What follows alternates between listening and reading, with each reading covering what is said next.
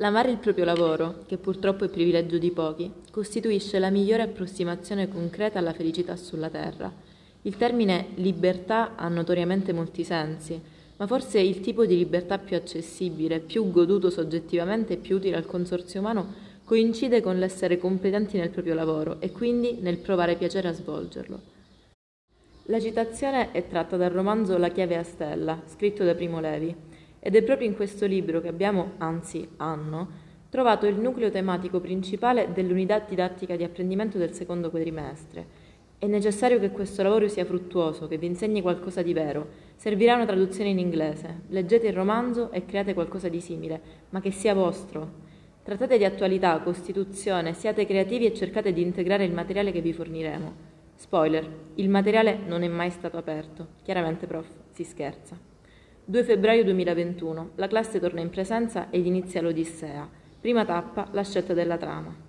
Tra Decameron attualizzato, barbieri, cassieri, incidenti aerei, barbieri, sacerdoti, attori giramondo, avvocati, barbieri, assistenti sociali, capocantieri, giovani che si affacciano al mondo del lavoro. Ragazzi, il barbiere! E barbiere sia. Come lo chiamiamo? Pascalino? No, meglio in italiano. Pasqualino? Lino? Nino. E adesso diamogli una forma. Beh, tanto in forma io non lo farei e voi ascoltatori lo sapete.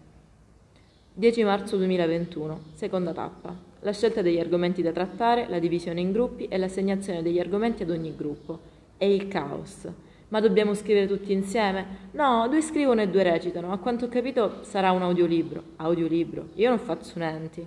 Vabbè, due che sanno leggere con me e due che sanno scrivere con lei. Ci sentiamo. Spoiler, non si sono mai più sentiti o almeno non spontaneamente. 15 marzo 2021. Ragazzi, oggi correggiamo Orazio. Carpe diem? Prof, in realtà avremmo una domanda. Prego. Ma per quanto riguarda Uda, spoiler, Orazio non è stato corretto fino alla settimana successiva. Grandi ragazzi, ora però ci tocca lavorare.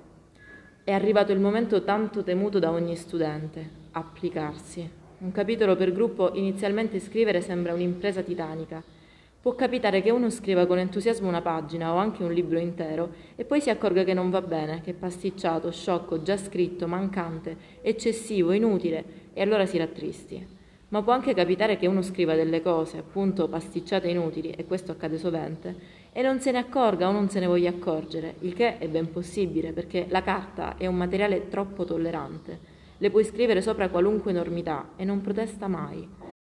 Se una pagina non va, se ne accorge chi legge, quando ormai è troppo tardi. E allora si mette male, anche perché quella pagina è opera tua e solo tua. Non hai scuse né pretesti, ne rispondi appieno. Levi ci toglie le parole di bocca. Certo, i nostri materiali non sono stati carta e penna, ma le videochiamate e i documenti condivisi. Eppure l'atto dello scrivere ha conservato in sé le stesse sensazioni.